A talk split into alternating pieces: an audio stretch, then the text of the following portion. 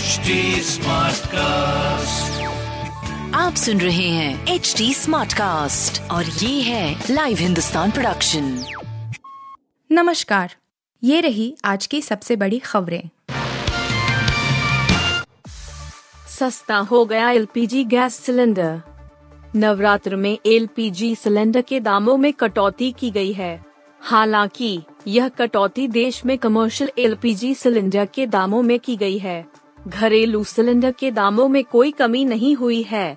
आयकल के मुताबिक, आज एक अक्टूबर से दिल्ली में इंडेन के 19 किलो के कमर्शियल सिलेंडर के दाम पच्चीस दशमलव पाँच रूपए, कोलकाता में छत्तीस दशमलव पाँच रूपए, मुंबई में बत्तीस दशमलव पाँच रूपए, चेन्नई में पैंतीस दशमलव पाँच रूपए कम में मिलेगा।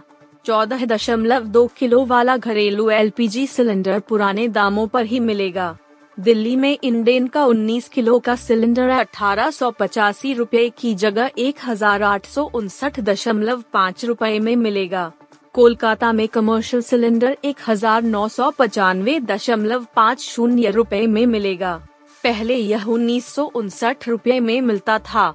वहीं, मुंबई में कमर्शियल सिलेंडर अठारह सौ चवालीस रूपए की जगह एक हज़ार आठ सौ ग्यारह दशमलव पाँच रूपए में मिलेगा।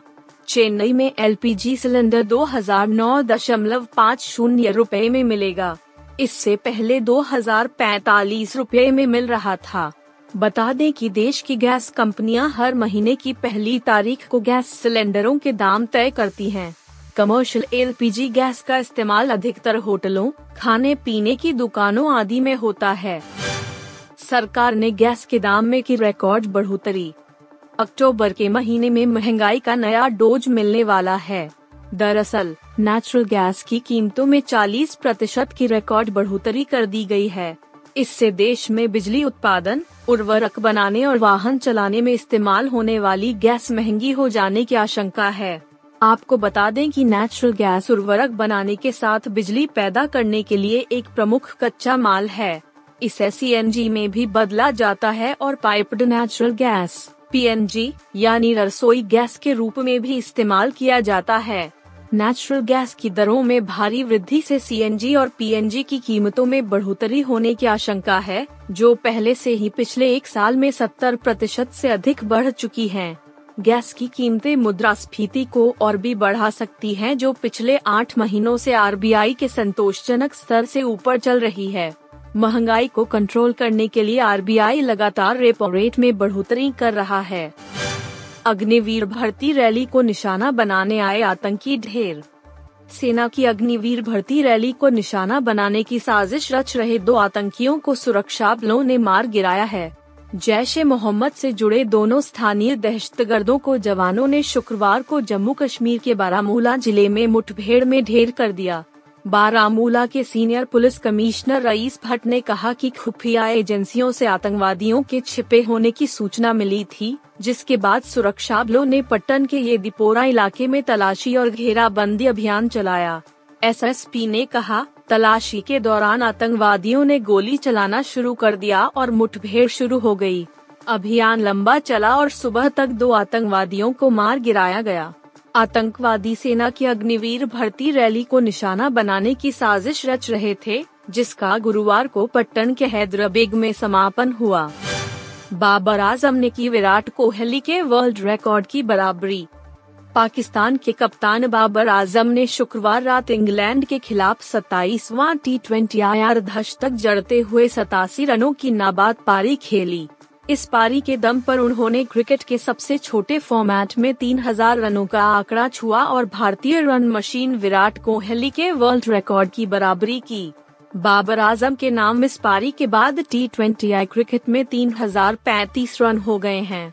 वह इस फॉर्मेट में सबसे तेज 3000 रन छूने वाले विराट कोहली के साथ संयुक्त रूप से सबसे तेज बल्लेबाज बन गए हैं।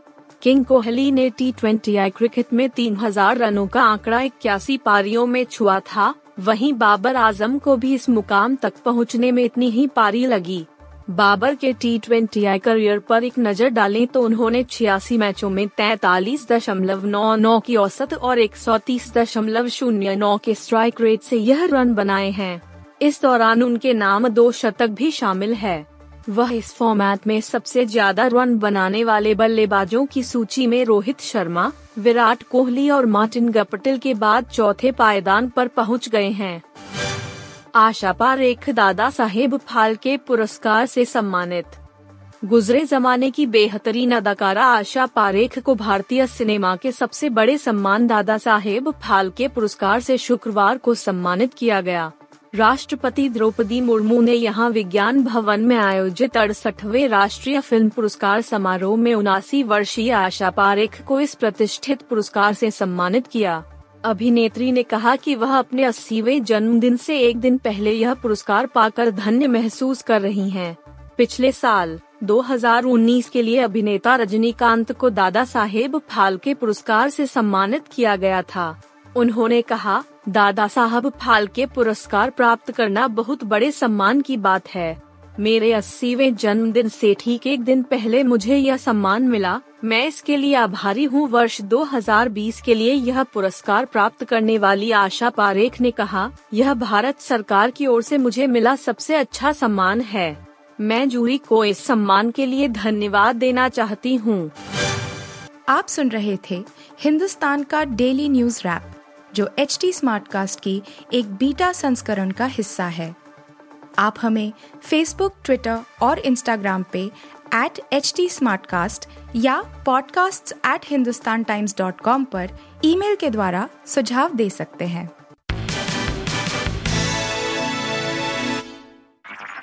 आप सुन रहे हैं एच टी स्मार्ट कास्ट और ये था live Hindustan production smart cast